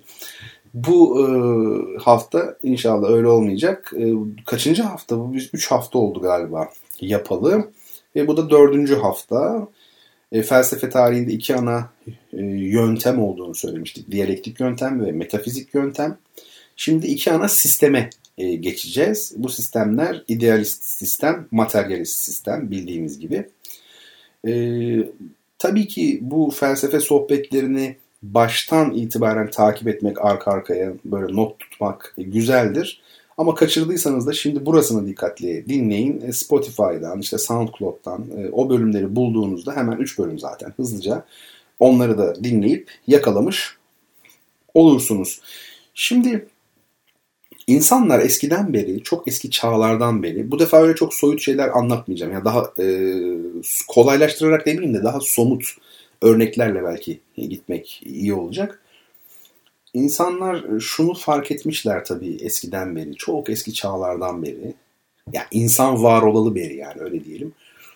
E, bazı olaylar, daha doğrusu bütün olaylar belli koşullar altında, aynı koşullar altında aynı sonuçları veriyor. Yani nasıl mesela bardağı yere attığınızda düşüyor değil mi? Mesela elinizden bıraktığınızda. Bir daha bırakıyor, bir daha düşüyor. Bir daha bırakıyor, bir daha düşüyor. Yani bir düşüyor da yok bir düşmüyor, bir havada asılı kalıyor. Böyle bir şey yok. demek ki diyor insanlar çok basit bir şey söylüyorum ama bazen e, hakikat bu kadar basit olabiliyor. Şöyle düşünmüşler. Demek ki bu karmaşık görüntünün altında bu böyle değil mi? Böyle denizlerde su buharlaşıyor, yağmur oluyor, gök gürlüyor, heyelanlar, fırtına, güneş batıyor, mevsimler, doğum, ölüm bir hengame var. Ama bu hengamenin altında aslında bir yasa var, bir kanun var. Çünkü öyle olmasa tam bir kaos olur. Oysa ki belli koşullarda hep aynı şey oluyor. Ee, bunu teşhisini koymuş. Bunun teşhisini ilk insanlar. Ee, ve demişler ki peki bir süre sonra biz bunları nasıl anlıyoruz? Yani madem bu yasa böyle bir yasa var biz bu yasayı niye anlıyoruz? Çok çok sonraları bir başka grup insan da çıkmış demiş ki çünkü bizim düşüncemiz yani insan düşüncesi de o tabiattaki yasalara tabi. O yüzden anlayabiliyoruz. Dolayısıyla bu hakikat her neyse, hakikati belirleyen, onun kalbi olan o yasa neyse sadece fizik dünyada geçerli değil, toplumda da geçerli, insan bilincinde de geçerli. Bu yüzyıllar sonra e, ortaya çıkmış. Yani şöyle demiş mesela eski bilgelerden, ariflerden, doğuda da böyle, tasavvufta da böyledir. Biz kainatı, alemleri biliyorsunuz e, bizde alem denmez. Alemler denir. Fatiha suresinde çünkü e, Rabbil Alemin diyor. Alemlerin Rabbi. Tek bir alemin değil.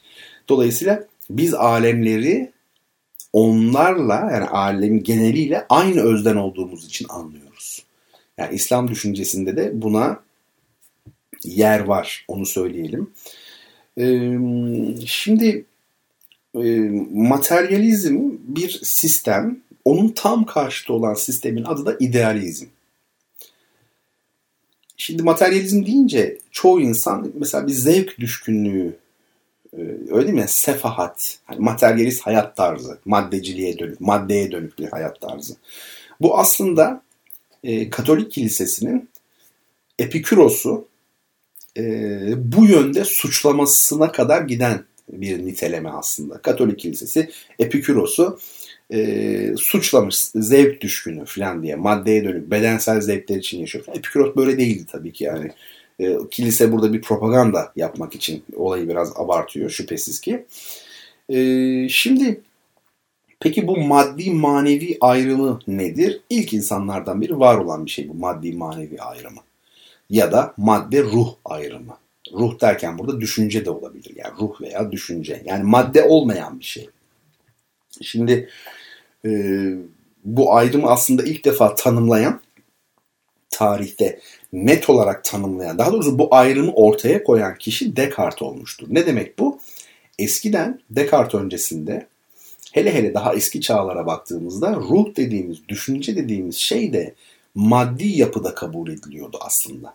Yani bugün bizim anladığımız manada işte yer kaplamayan yani kendisi bir cisim olmayan bir ruh veya bir e, düşünce e, anlayışı yoktu. O e, ruh da bir maddi ilke gibi fizik dünyanın içinde buradaki nesneleri harekete geçiren bir güç olarak tasarlanıyordu.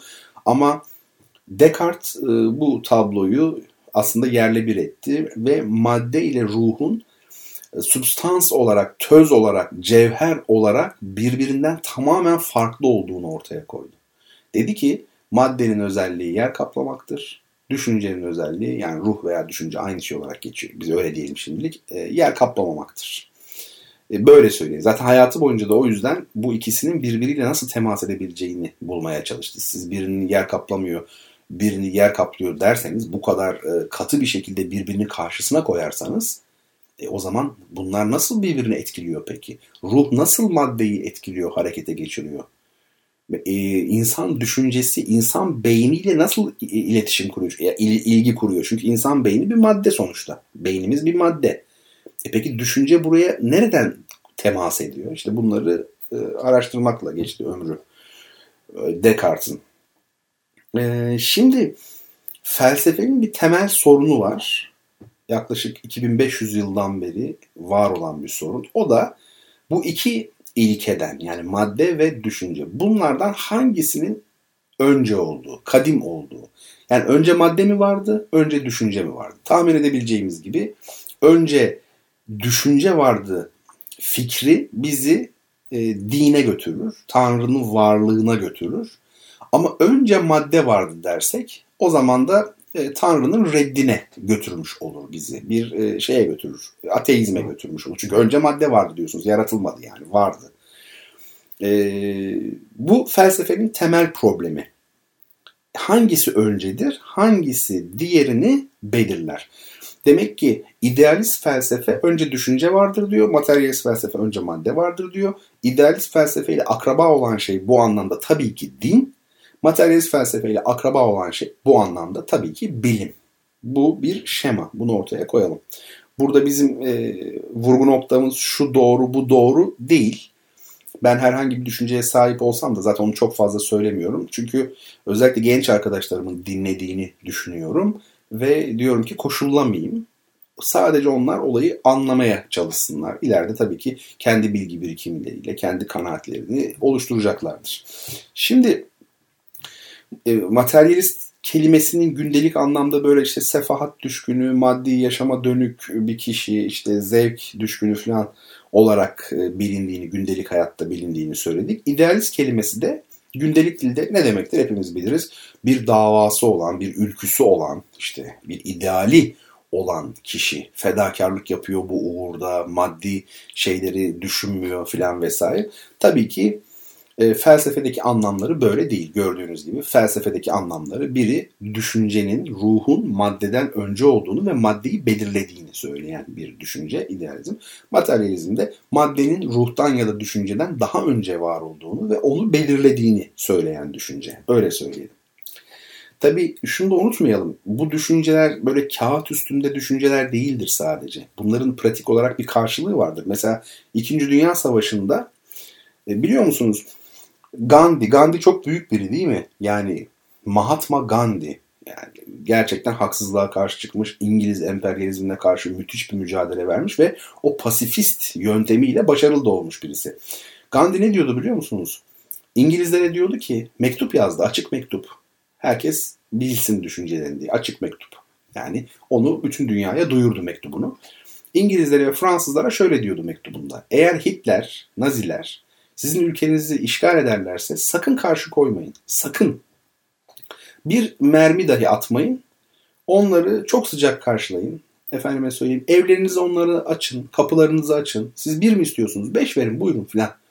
Şimdi bu olacak iş mi? Değil mi? Demek ki şimdi baktığınızda Gandhi'nin bütün bilgeliğine rağmen buradaki tutumu işte e, pasifist bir tutum e, olmuş oluyor. O da e, tabii Gandhi'nin burada başka bir düşüncesi var. Onu kabul ediyorum ama iyi bir örnek değil. Şunu verelim en iyisi. Avrupa'daki pasifistleri verelim. Onlar Hitler'e karşı savaşmayı reddediyorlardı ve diyorlardı ki yani Hitler'in niyeti iyi aslında. Tabii şaka yapmıyorum. Hitler'in niyeti kötü değil diyorlardı. Ee, ya da bir kısım vardı aşırı böyle koyu Katolikler. Onlar da diyorlardı ki yani bu kadar büyük bir savaş sadece insanın iradesiyle çıkmış olamaz. Bu Tanrı'nın bize bir cezası olsa gerek. O yüzden de biz savaşmayalım Hitler'e karşı. O ceza gerçekleşmiş olsun gibi bir düşüncesi vardı. Bakın e, burada felsefi düşüncelerin yani Tanrı'nın ceza vermesi ya da efendim pasifizm e, felsefi düşüncelerin pratik olarak ne kadar büyük yansımaları olduğunu görüyoruz. Bir grup böyle yaparken e, şey ne diyordu? Churchill bu adamlarla konuşmayacağız dedi. Kim o adamlar? Nazilerden bahsediyor. Hitler'den bahsediyor. Mussolini de tabii var içinde. Bu adamlarla konuşmayacağız. Havada, karada, denizde nerede bulursak savaşacağız dedi. Nitekim Amerika, İngiltere, Fransa birleşti yetmedi. Sovyet Rusya'nın da savaşa girmesiyle o da yani Hitler saldırdığı için Sovyet Rusya'nın da savaşa girmesiyle Almanya ancak durdurulabildi. Bu koşullar altında durdurulabilen bir Hitler'i siz düşünebiliyor musunuz? Pasifizmle veya işte efendime söyleyeyim buyurun siz geldiniz bir istiyorsunuz memleket sizin evimizi de açalım falan. E, işte o felsefi düşüncenin sahada bir tabii karşılığı olmuş oluyor. Şimdi e, tabii idealist felsefeye de e, geleceğiz. Şu an materyalizmi e, ele alıyoruz ama ben tabii ki şey yapmaya çalışıyorum. Dengeli, karşılıklı gitmeye çalışıyorum. Şimdi materyalizmi, felsefede materyalist akımın üç e, ana şeyi var. Vurgu noktası var. üç ana önermesi var. Diyor ki dünya maddi yapıdadır diyor. Yani dünyanın yapısı maddidir. Şimdi diyeceksiniz ki bu ne demek? Valla siz öyle diyorsunuz ama Berkeley diye bir papaz, İngiliz papazı, İrlandalı özür dilerim. Berkeley ne diyor? Esse is percipi. Var olmak algılanmaktır. Ne demek bu? Yani e, bu etrafta gördüğünüz fizik dünya aslında yoktur. Bizler fiziksel olarak var değiliz. Sadece öyle algılıyoruz diyordu Berkeley. E, tasavvufta bizim İslam tasavvufunda ne deniyor? Alemlerin aslı hayaldir deniyor. E, dolayısıyla şimdi dünya maddi yapıdadır. Allah Allah. E, Buongiorno zaten öyle değil mi hocam? Biz biliyoruz bunu. Dünya zaten maddidir diye e, şaşırmayın. Yani bunun aksini iddia eden çok fazla görüş olmuştur. Bu arada İslam'da ehli sünnet e, akaidinin yani akidesinin en e, yani ayırt edici önemli e, unsurlarından bir tanesi de fizik dünyanın varlığının kabul edilmesidir. Çünkü dediğim gibi tasavvufi ekollerde veya başka yorumlarda bu fizik dünya aslında yoktur. Biz öyle zannediyoruz. Alemler varlığın kokusunu dahi almamışlardır. Bu tasavvufta çok bilinen bir cümledir. Yani varlığın kokusunu bile almamışlar. Aslında bütün bu yani kainat aslında yok demektir bu. Ama ehli sünnet düşüncesi İslam e, felsefesi açısından bakacak olursak ne diyor? Hayır, fizik dünya vardır. Allah tarafından yaratılmıştır. Kıyamette yok olacaktır. Sonra tekrar yaratılacaktır. E, demin fizik olarak var. Yani farklı ekoller onu demek istiyorum. Bu konuda farklı şeyler söylemiş. E, yine materyalizmin birinci çizgisini söyledik. Dünya maddi niteliktedir. İkincisi yani dünya derken alemi kastediyor. Bütün kainat. İkincisi de madde öncedir. Ee, düşünceden daha önce gelir. E zaten o zaman yaratım ortadan kalkmış oluyor. İkinci düşünce bu.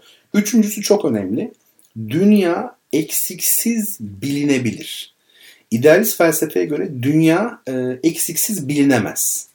Yani biz hiçbir zaman işte Kant'ın meşhur e, eşyanın kendisi dediği e, bizatihi şey dediği yani dinganzih e, nesneleri biz bir yere kadar bilebiliriz. Belli bir yerden sonrasını asla bilemeyiz. Bir nesnenin insana kapalı bir tarafı vardır. Yani asla bilemeyeceği bir tarafı vardır diyor. Yani nesnel bilginin imkanını, yüzde yüz imkanını yatsımış oluyor, kabul etmemiş oluyor. Oysa e, materyalist, maddeci dünya görüşü diyor ki dünya eksiksiz bir şekilde bilinebilir. Yani her şeyi bilebiliriz biz. Bu nereden belli? E, dünyayı değiştirmemizden belli. Yani keser yapıyorsun, çekiç yapıyorsun, çivi yapıyorsun, çiviyi duvara çakıyorsun, e, otobanlar, yollar yapıyorsun, büyük mühendislik projeleri, dünyanın geldiği noktayı düşünün, mühendislikte falan.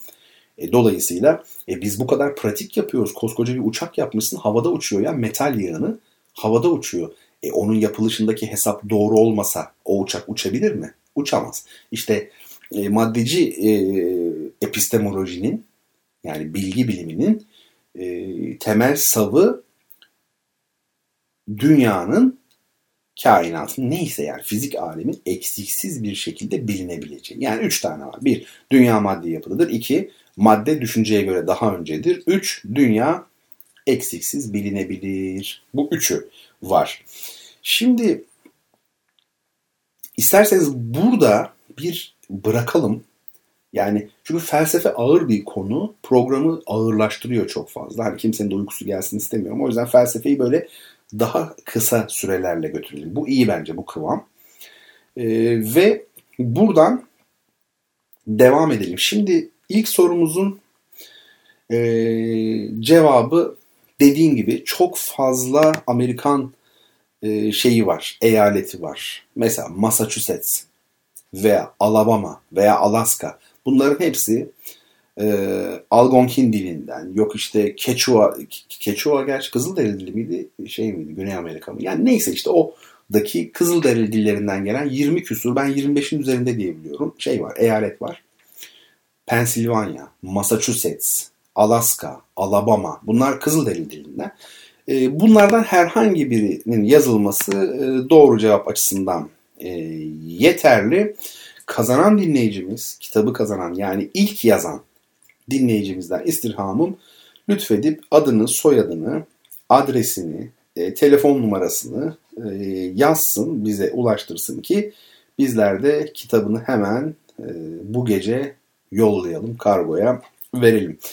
Efendim Russ Freeman'ı bilir misiniz? Russ Freeman, caz tarihinin en böyle kişisel, en özel adlarından biridir. Onun e, çok güzel bir kompozisyonu var. The Wind ismi bu kompozisyonun. Onun o şeyle biraz böyle hani Amerika'da caz müziği bilenler falan zaten bu parçayı bilirler de biraz belki hani daha yeni kuşaklar Kit Jarrett'ın Paris konseri adlı bir albüm var. Orada son parça olarak çalıyor. Oradan belki öğrendiler. Böyle müthiş slow, böyle adamı alıp götüren, insanı alıp götüren bir müzik gerçekten. Onun internette bir gitar versiyonunu buldum. Ve böyle gitarın sound'u falan da böyle derinlik verilmiş. Yani hoşuma gitti, fena değil. Bir dinleyelim Russ Freeman'ın, Russ Freeman çok çok uzun zaman önce vefat etmiş bir büyük isim. Toprağı bol olsun. Russ e, Freeman'ın e, bestesi. E, Jean de Cort galiba e, ben yanlış anlamadıysam çalan çünkü YouTube'dan buldum. Şöyle bir güzelce dinleyelim. Arkasından programımızın son bölümünde ikinci sorumuzu soralım. Ve başka bir takım konularla çok uzun konular değil ama güzel, renkli bir şey var. Programımızın son bölümünde birlikte olalım çok sevgili dinleyicilerim.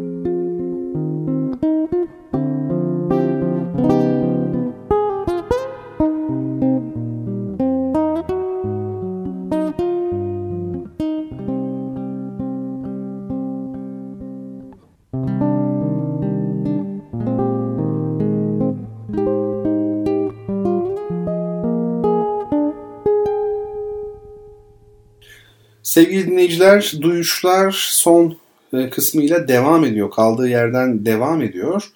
Şimdi sizlere ikinci kitabımızı yani Peyami Safa'nın Cingöz Recai serisinden Kibar Serseri kitabını hediye edebilmemiz için cevaplamanız gereken ikinci soruyu e, soracağım.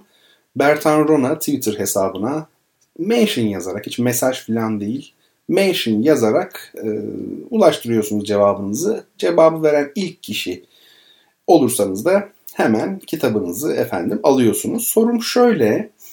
Sibirya'da bulunan ve dünyada en düşük hava sıcaklığının ölçüldüğü yerleşim birimi olan küçük kasaba hangisidir? Dikkat! Dünyada hava sıcaklığının en düşük olduğu nokta değil. Çünkü Antarktika'da öyle noktalar var ama yerleşim yok. Benim bahsettiğim kasaba yani 2000-3000 herhalde nüfusu var. Belki o kadar bile yoktur. İnsanlar yaşıyor. Sibirya'da ve Kuzey Kutup bölgesinin civarında diye biliyorum. Hatta Yakutsk, Yakutistan'da yani daha doğrusu Yakutistan'da olduğunu biliyorum. Böyle eksi 60'lar falan eksi 70'leri bulan hatta gayri resmi bildirimlere göre eksi 80'e yaklaşan falan hava sıcaklıkları olan bir yer. Ee, acaba neresi? Bertan Rola Twitter hesabına yazın. Şimdi biz iki haftadır bir şeyi atlıyoruz. Onu fark ettim. Aslında üç haftadır çünkü ara oldu geçen hafta. Ee, biz e, yönetmen yönetmen gidiyorduk. Öyle değil mi? Belli e, filmleri ele alıyorduk ve Yılmaz Güney ile başlamıştık.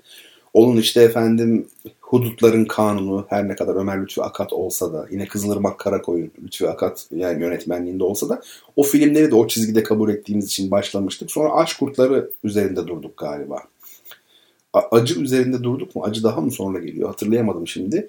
E, ve sıraya şöyle bir baktım. E, sırada Umut var. E, Türk sinemasının en iyi birkaç filminden biri olduğu konusunda bütün otoritelerin hemfikir olduğu bir film. Umut filmi. E, onu şey yapalım yani bu hafta ele almayacağım ben şimdi onu. Onu haftaya bir e, izleyin haftaya kadar. Zannediyorum vardır rahatlıkla bulabileceğinizi düşünüyorum olağanüstü bir film gerçekten. Yani bu kadar e, sinema konusundaki eleştirmen, otorite insan e, yani böyle diyorsa Türk sinemasının en iyi birkaç filminden biri diyorlarsa bir sebebi olsa gerek. Ve haftaya onun üzerine biraz uzunca duralım. Kısa değil de böyle biraz daha detaylı konuşalım. Çünkü çok özel bir film gerçekten. Şimdi efendim size bir şiir okuyacağım. Beni yalnız e, dikkatle dinlemenizi rica ediyorum. Çünkü bu şiirin e, şairi üzerine de biraz birkaç şey söyleyeceğim. E, enteresandır. Bu şiirin e, ne için yazılmış biliyor musunuz? Bağlama için. Hani bizim halk çalgımız var ya bağlama. Zaten bizim halk çalgılarımızda böyle e, protagonist dediğimiz yani ilk üç nedir? Davul, zurna, bağlama yani. Bağlama da Anadolu'da her yerde var.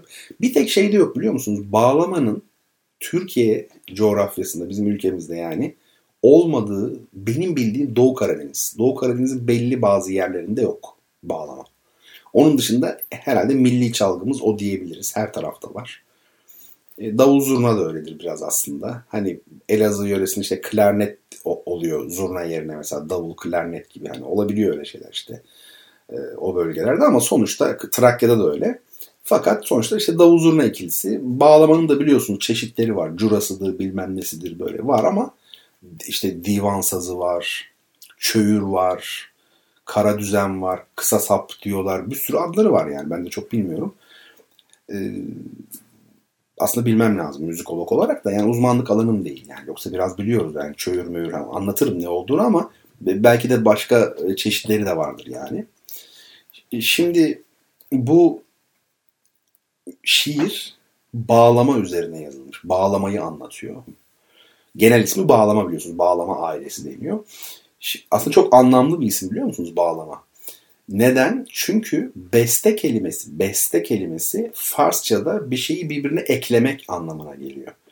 Ee, bizim e, rahmetli hocamız yani hocalarımızın hocası öyle diyelim. Gültekin Oransay beste kelimesini kullanmaz da onun yerine bağda derdi.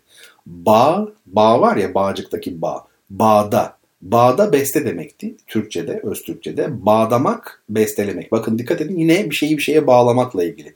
O yüzden bağlama adı aslında bir çeşit e, composition yani bir araya getirme demek oluyor. Bu çalgı bizim e, kültürümüzde ne kadar derinlere yerleşmiş, onu kişileştirmiş adeta bu şiirde. Öyle güzel anlatmış ki şair. Bakın şöyle diyor. Okumaya çalışacağım yani. Genelde batırıp atıyorum ama bakayım bu defa daha düzgün okumaya çalışayım. Her sevgi bir düğüm atmış koluna. Dokundukça inler, yarası vardır. Irak gönüllerin uçurumuna ezgiden bir köprü kurası vardır. Aslı saçlarını yönüne sermiş. Altı tel koparıp göğsüne germiş. Kerem yarasından bir kabuk vermiş. Sızlaya sızlaya vurası vardır. Aşık sofrasında bir ayak olur. Şenlik bırakanda sümmani alır. Humarı kan ile karışıp kalır. Atadan toruna süresi vardır. Veysel ile yumup iki gözünü, görür gerçeklerin gizli yüzünü. Emrah ile gamda tartar özünü, ağır yükü hafif darası vardır. Ak kuşlukta abdal öğütlemesi, kara günde kardeş ağıtlaması, kızıl tanda avşar yiğitlemesi, nefesi, nidası, narası vardır. Bozok yaylasında çamlarca uzun, bir tütün kesilir çektiği hüzün. Nice ki orada bir sürmeli gözün, gönlüne yansımış karası vardır. Şeker dağı acı sözden bıkanda, etekleri misket misket kokanda, ardıçtan kovalar inip çıkanda, her kuyu başında sırası vardır. Söğüt çarşısında günle erenler, Zile düzlerinde burçak derenler, Ankara'da dama bulgur serenler, dostudur, hal hatır sorası vardır. Beş parmakta gümüş mavzer kesilir. Çatal yüreğine barut basılır. Alt teli bir tetik olup kasılır. Bengide patlamak töresi vardır. Yol üstü inerken kelkitin bucağı, bağrına saplanır bir bağ bıçağı. Eğin dedikleri gurbet ocağı, Irak'tan el sallar, göresi vardır. Çarşambaya yağmur yağar, sel alır. Yamadan dolanır, bayır, bel alır. Çorum'da dürdane kızdan el alır. Yan yana halaya giresi vardır. Muş'un yokuşunu çıkmış, yorulmuş. Narman'da bir güzel görmüş, vurulmuş. Ürgüp'te önüne tuzak kurulmuş. Göğsünde üç kurşun beresi vardır. Engeller koymuyor, yol sarp, o yaya.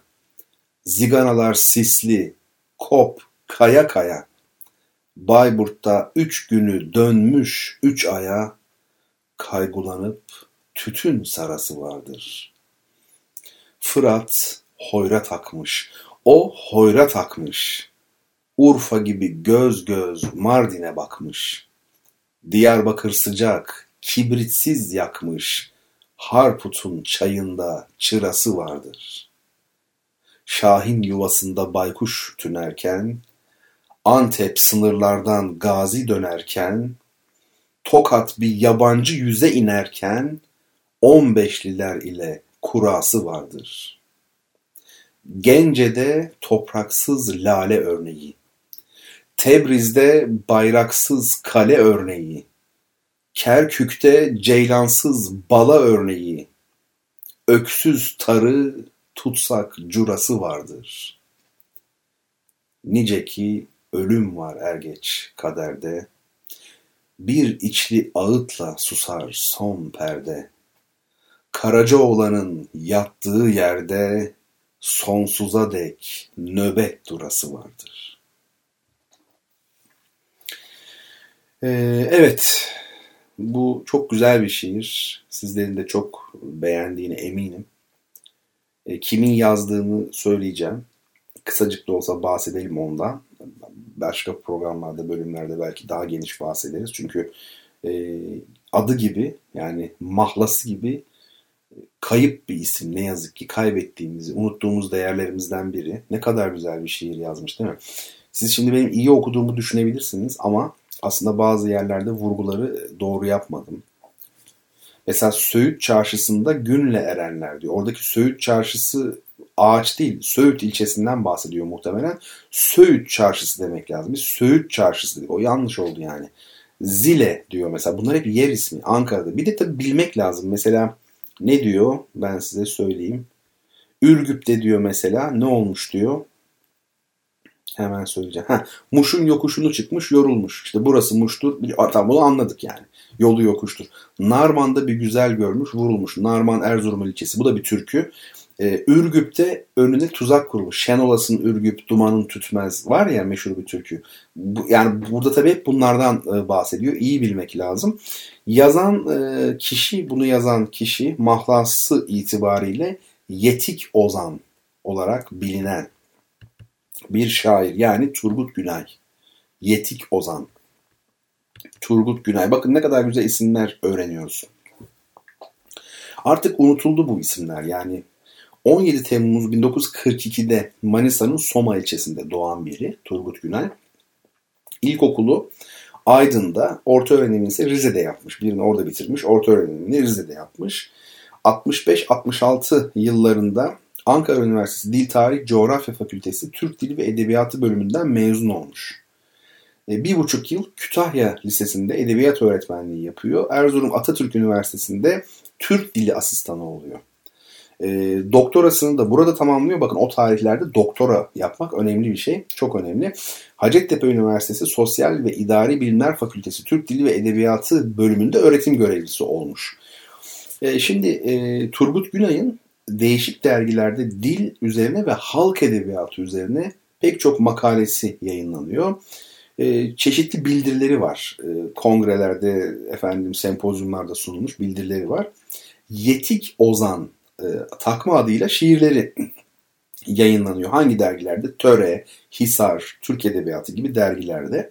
Bir de firkati, firkat ayrılık demek biliyorsunuz. Firkati mahlası ile e, lakabı ile öyle diye bilmeyenler için e, çeşitli aşıklarla atışmaları var. Yani o onlar bir değiş söylüyor, o bir değiş söylüyor. Atışıyorlar karşılıklı falan.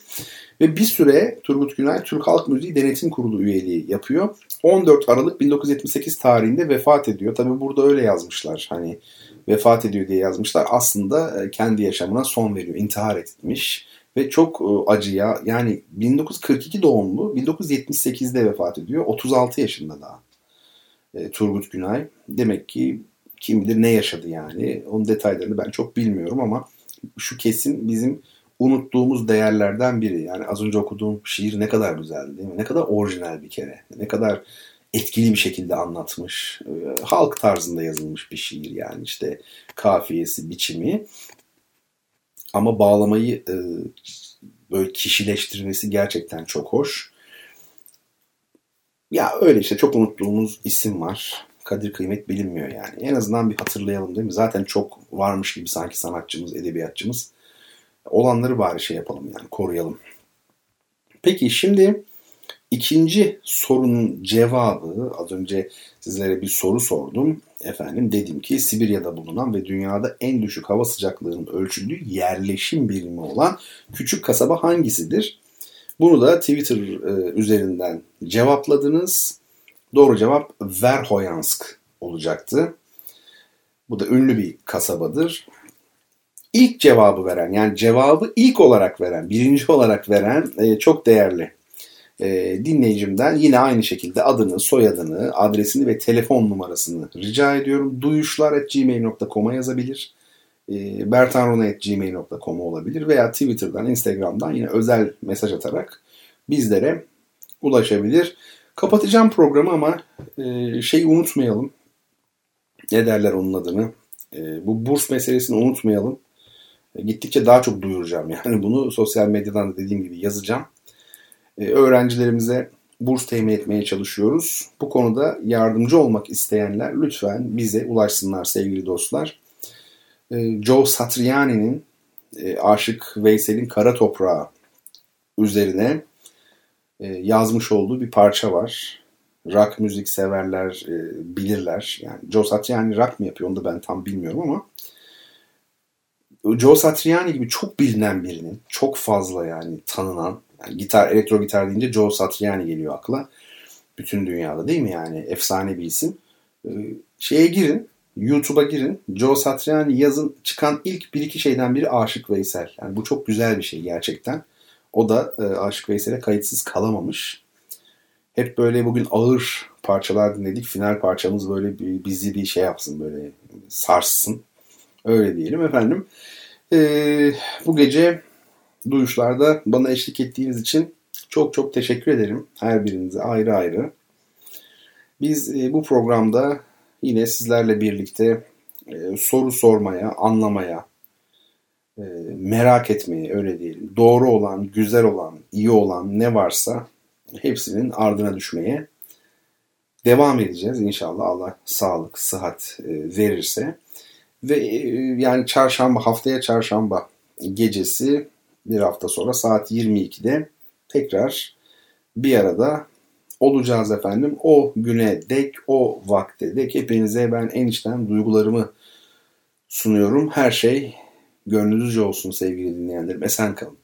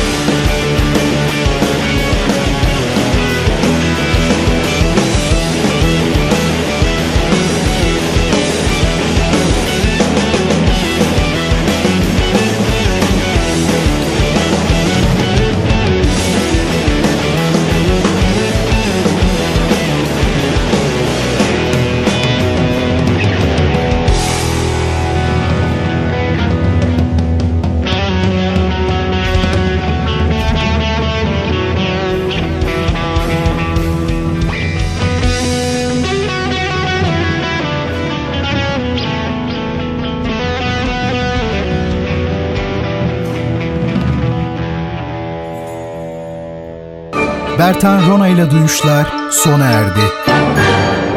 Bu program hakkındaki düşüncelerinizi dinleyen et radyogercek.com adresine mail atarak bize ulaştırabilirsiniz. Dinlemiş olduğunuz programda ürün yerleştirme yapılmıştır.